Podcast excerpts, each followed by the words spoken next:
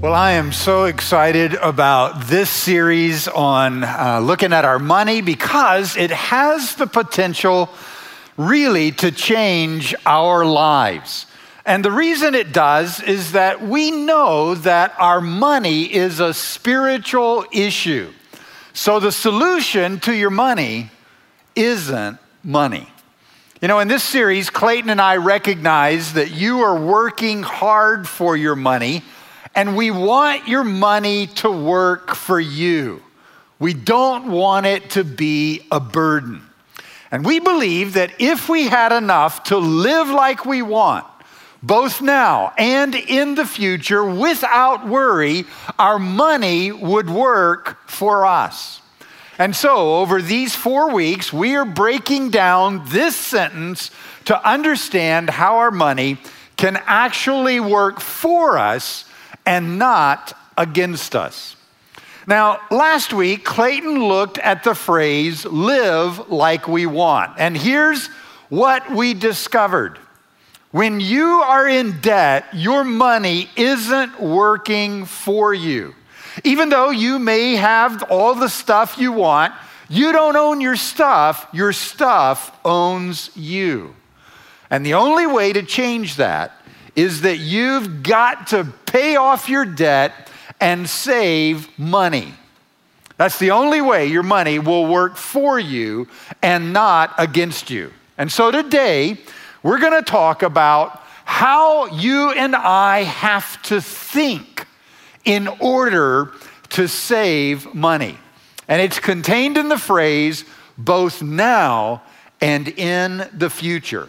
So let's pray together and we'll get started. Heavenly Father, we give you these next few moments and we ask that your Spirit would take your word and make it come alive in our lives. Help us to think well, help us to understand what we need to do. We ask you to speak to us, for our hearts and minds are open, and we pray this in Jesus' name. Amen. Well, a few years ago, I was having lunch with a friend of mine in Midland, Texas, and we were just having, you know, those general lunch kind of conversations. And in the course of it, we were talking some about our money, and he made a statement that probably wasn't all that significant to him, but I've remembered it. He said in the course of talking that he had come to the place in his life where he could lay down a 20 anytime he wanted to. Now, I've been told that the statement laying down a 20 has a certain meaning, kind of like making it rain, and that there's a song written about it, okay? If you're innocent enough that you don't know about that, I was too. Just to be clear, that's not what I'm talking about. When I say lay down a 20, I'm talking about taking your daughter on a date or buying something you need at Academy or helping a coworker that's fallen on hard times. I'm talking about being able to lay down a 20 anytime you want for a worthy cause. I'm talking about your money working for you, not against you. And I think if you and I could lay down a 20 anytime we wanted, it would be an indication that our money was working for us because a $20 bill means something to most of us. But you know what? Most of us can't just lay down a 20 anytime we want. Whether you're working two jobs to pay the bills, or maybe you're a single mom trying to raise your kids, or maybe your adult children keep needing assistance, or maybe you're a senior citizen just trying to make it on Social Security, most of us are still working for our money. And our money needs to work for us, not against us. But to make this happen, the one thing we absolutely cannot do is make poor decisions about our money. And that can be hard to avoid. Because as Clayton reminded us last week, everyone from the sponsors of your kids' Saturday morning cartoons to your local grocery store are trying to get you to spend your money with them. As you know, credit flows easily, and Amazon Prime is ingenious. I mean, you can buy anything and it will be here in two days. It's easy to buy stuff we don't need with money we don't have. And here's what that means if you want your money to work for you and not against you, you're going to have to think radically differently about your money. And that's what I want us to talk about today. How should we think about our money? Now, it's very interesting that when the New Testament writers spoke about money, they assumed that we would understand a basic truth about life that affects our ability to lay down a 20. Yet most of us don't recognize this basic truth.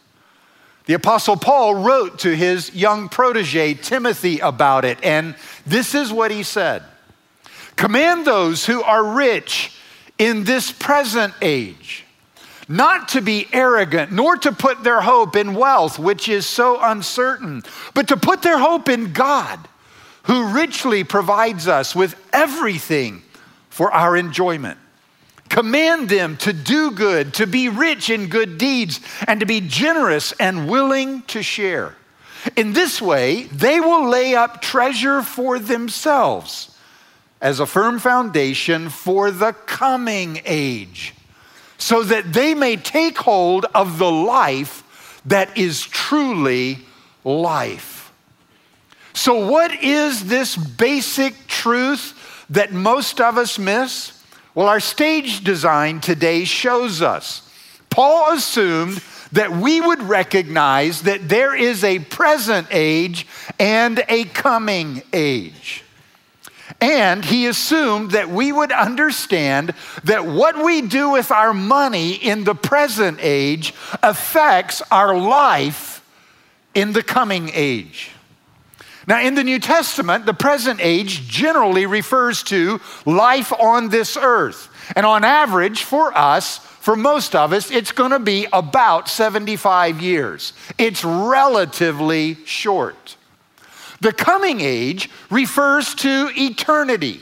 And very significantly, for our point today, the coming age lasts forever. Now, the New Testament writers assumed that you and I would understand the significance of these two ages and how it affects our money. So let's see just how much we know and understand about these two ages. Based on what you see here, which lasts longer, the present age or the coming age? Oh, very good. Y'all are on a roll. All right, based on that, what would you say? Which is more important, the present age or the coming age? Oh, the coming age. And based on your answer, which should we think more about, the present age or the coming age? Uh huh. You got a 100. Way to go. Give yourselves a hand. Hey, go ahead. Because I got some bad news for you. What do most of us actually do? That's right. Most of us are so caught up in the present age that we never consider the coming age. Just think about the conversations you had this week.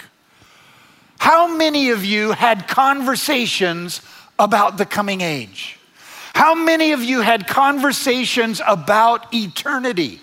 I know we had many conversations about the present age, but we even collectively had almost no conversations about the coming age, even though it is eternal and really, if you think about it, is more real and is more important.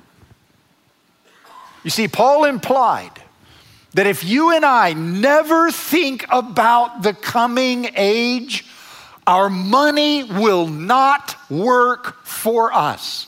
Our money will work against us if all we ever think about is our money in the present age.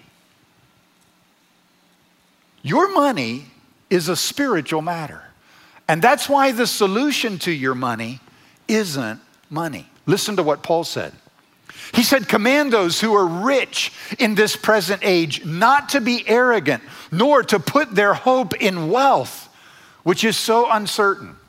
You know, when you and I never think about the coming age, Paul said there are two mistakes that we tend to make with our money, and it's why our money works against us. First, we think our money makes us better.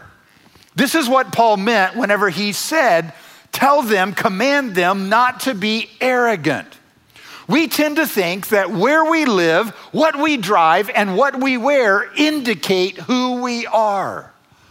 And so naturally, the better those things are, the better we are. But this kind of thinking usually leads to debt because in order to continually have better and better and better things, we have to spend more than we actually have. The second mistake Paul said we can make is that is thinking that our money makes us secure. This is what Paul meant when he said don't put your hope in wealth. And this directly affects our ability to lay down a 20. Because when our hope is in our money, it makes us less willing to give it away. We tend to become stingy with our money because for us, it represents security. I can't afford to lay down a 20 to help you. I might need it someday myself. And when we make these two mistakes, it's because we're only thinking about our money in the present age. Now, does that seem clear to you? Does that seem kind of obvious to you? That's something that we got to get. It's a part of the thinking that we have to get if we want our money to work for us. You know, a few years ago, a guy asked, to have coffee with me. He was a little bit confused about some things going on in his life and he wanted to figure some stuff out. And to be honest, I don't remember his name. I couldn't point him out if he, you know, were in the crowd today. I don't remember where we met, but I do remember his problem. He'd grown up in a household where his parents didn't have any time for him. And because of it, he got bullied. When he got bullied at school and he didn't have any support at home, he just wanted to get out of there as fast as he could. And so he did. He graduated high school at age 16. Obviously, a very capable guy to be able to pull that off. Well, then he thought to himself, if I can if I can get out of high school that fast, maybe I can retire fast as well. And so he set the goal of retiring at age 35. And his motive for doing this was to spend large amounts of time with his wife and children. He didn't want to make the same mistake that his parents had made with him, a very noble goal. But now, he was 28 and 35 was getting close. And he was working 12 hours a day, six days a week at two different jobs, and he was making a ton of money. He was well on his way toward retirement. But then I asked him, So when do you see your kids? And when I asked him that question, he just stared off into space. He was dumbfounded. In his present quest to make money, he'd lost sight of his goal. He'd lost sight of what really mattered. His money wasn't working for him, it was working against him. Let me ask you in your present situation, in your present way of using your money, your present debt, your present inability to save, has it caused you to lose sight of what really matters? You know, I don't think most of us are consumed with getting filthy rich. Most of us just want to provide for our families and we want to live better. But when we define that by how much stuff we have, our stuff usually ends up owning us instead of us owning our stuff. Our money doesn't work for us. And in the present age, we lose sight of what really matters in the coming age. So let me ask you has that happened to you? Is your money a burden to you? Do you wish you could redo some of the financial decisions that you've made that have gotten you into this present situation that you're in? Well, Paul said you can. Look at what he said. He said, Command them to do good, to be rich in good deeds, to be generous and willing to share. In this way, they will lay up treasure for themselves as a firm foundation for the coming age. Do you see what Paul was saying? It's better to lay down a 20 to help someone else than to consume all your money on yourself. And when you do, you not only help another person right now, you actually lay up treasure for yourself in eternity. You know, the other day I was talking to Michelle Jack, our executive pastor about these verses, and she told me about a time that a coworker of hers did exactly what Paul was talking about. Take a look at this. This is about 17 years ago. I am a single mom. I'm working full time, and all of my money is going towards benefits for my son and I and daycare so I can work. And I remember the day that I went to the WIC office to do kind of like my monthly check in. And the lady, I can still see her face, she was sitting across the table from me.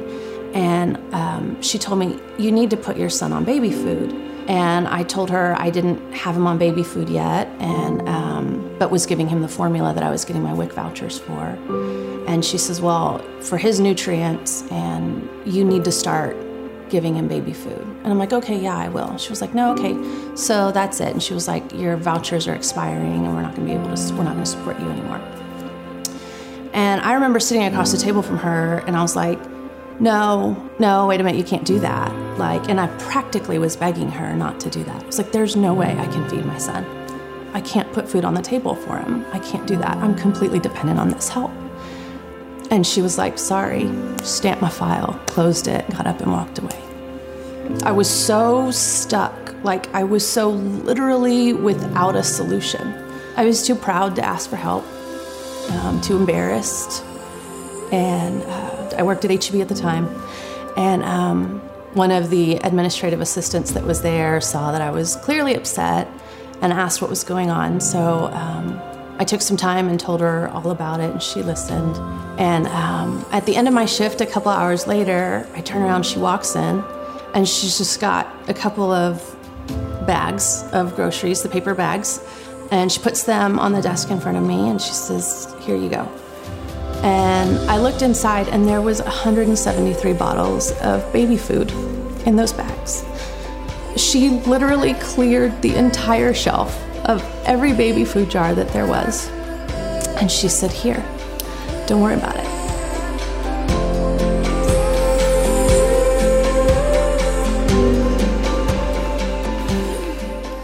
Wow.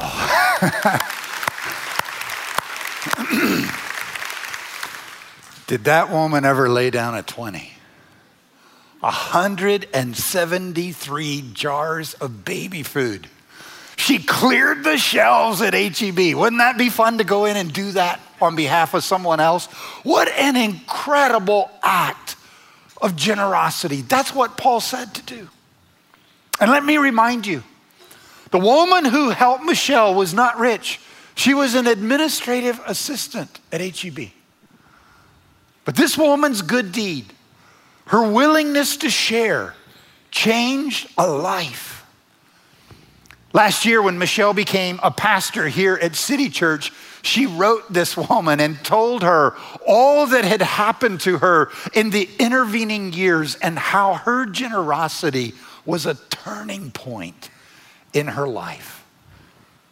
Y'all, that's why we want to be able to lay down a 20 our money has the power not only to change our lives, it has the power to change other people's lives as well. And by laying down a 20 in the present age, this woman was laying up treasure in the coming age. Isn't this how you want to live? Are you tired of your money working against you? Do you wish you could be more generous toward the people that you love? Are you tired of the burden of debt? Don't you wish you were financially free so that you could actually behave like you believe? Well, you can. If you are willing to make major, radical adjustments with your money. Now, if we're just going to go on and do what we've been doing, this is just a nice story and we may as well move on. But if we want to live this way, then we've got to make changes. If you want to be able to lay down a 20, you can't spend every bit of every paycheck, and you sure can't spend more than is in your paycheck. You have to save money. And that's what I'm asking you to do today. I'm asking you to commit yourself to begin to save. So let me give you two very practical steps to take, and then I want to tell you how we did it in our family. First, start by paying off your debts. Clayton talked about this last week. I don't know if you took him seriously or not. But if you want to be able to lay down a 20 anytime you want, the first thing you have to do is get radical about paying off your debts. Your money will always be a burden to you if you do not do this. And this is why we are begging you to join FPU, Financial Peace University, and to, to do this with Dave Ramsey. Last year, 139 graduates um, retired almost $480,000 worth of personal debt. Y'all, that is $3,445 per person. Imagine if you and your spouse went to Dave Ramsey together, that would be nearly $7,000 of debt retired if you're just average. And you saw in a video last week that some people have done uh, tremendously more than that. And so that's the first step you got to take. If you want to lay down at 20, you have to get out of debt. Secondly, save $1,000 as an emergency fund and do it within the next three months. Some of you can do it faster than that, but all of us can do it in the next three months. Do whatever you have to do to accomplish this goal. Cancel your cable TV. Stop eating out brown bag your lunch, place a moratorium on buying clothes. Do not, I repeat, do not buy another fountain drink at the Valero corner store ever again in your life. Even Starbucks. It's all covered. Do not buy another Whataburger number two meal until you have saved $1,000. Now you know I'm serious. You got to get radical, whatever that looks like for you to save. You can do this. You know, Linda and I have saved money our whole lives. Let me just tell you about one time that we did it. Just before our family of six moved to Zambia in 2005, the dollar devalued 33% in Zambia, which meant that when we got there, everything was unbelievably expensive. Now, organizations that had foreigners living there, um, living overseas, have this thing that they call a cost of living adjustment. Some of you may have received that before if you've lived internationally.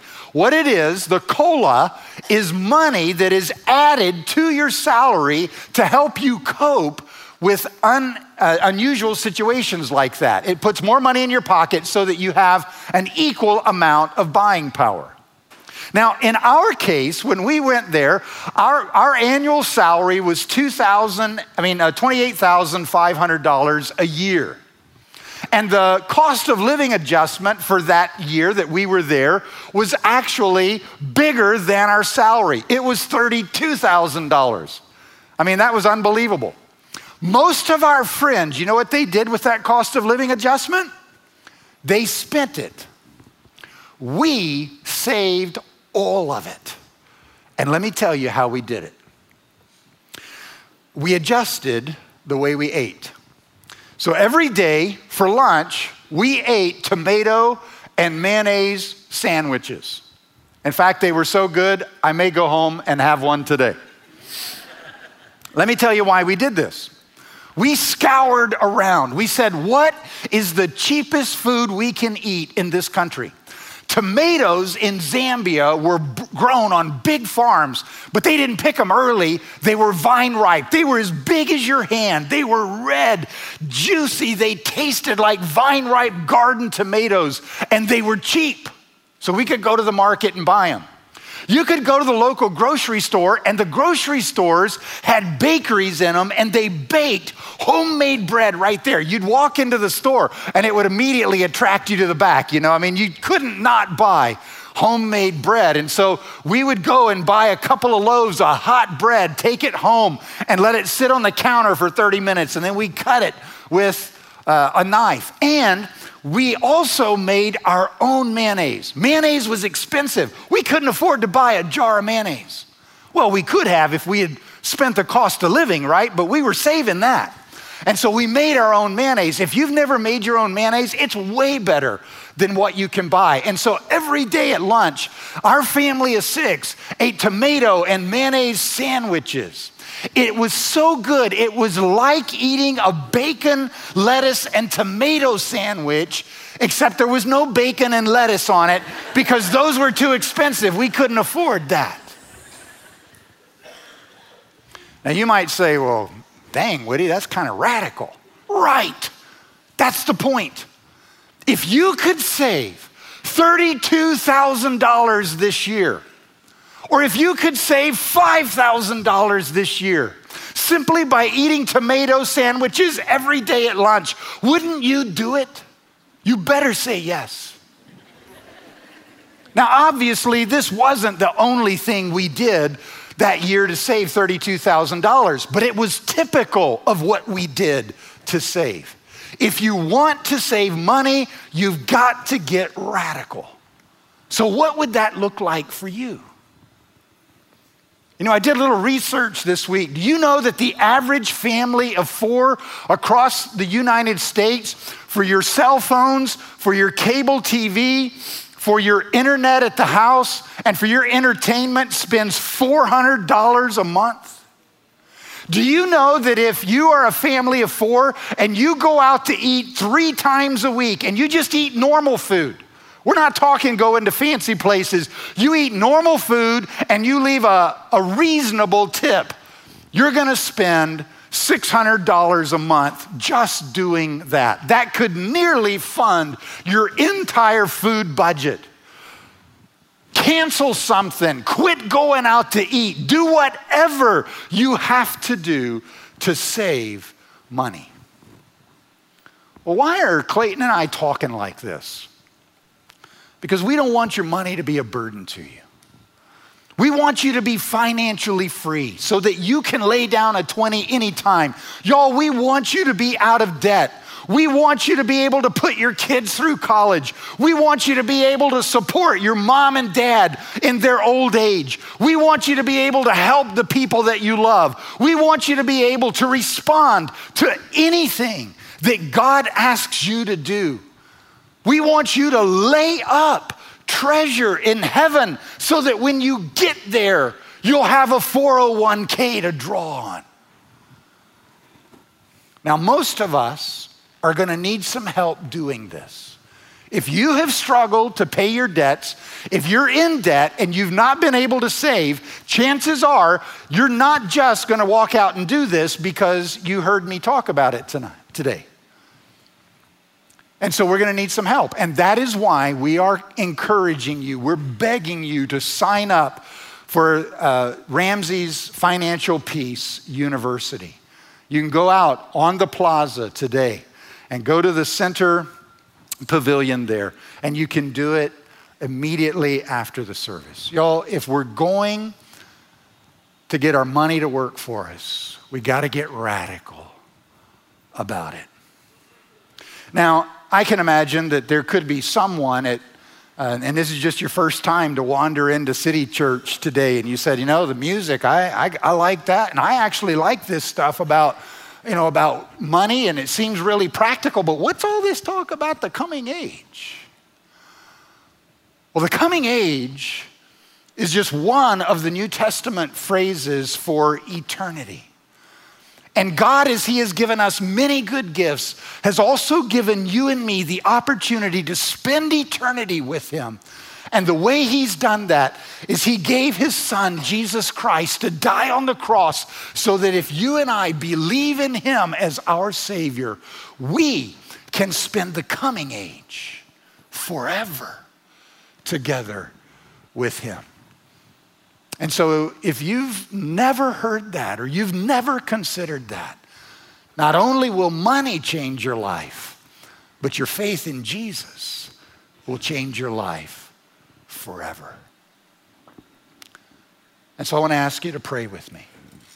And let's commit ourselves to doing what we need to do so that our money is not a burden to us. Heavenly Father, we thank you for every gift that you give us.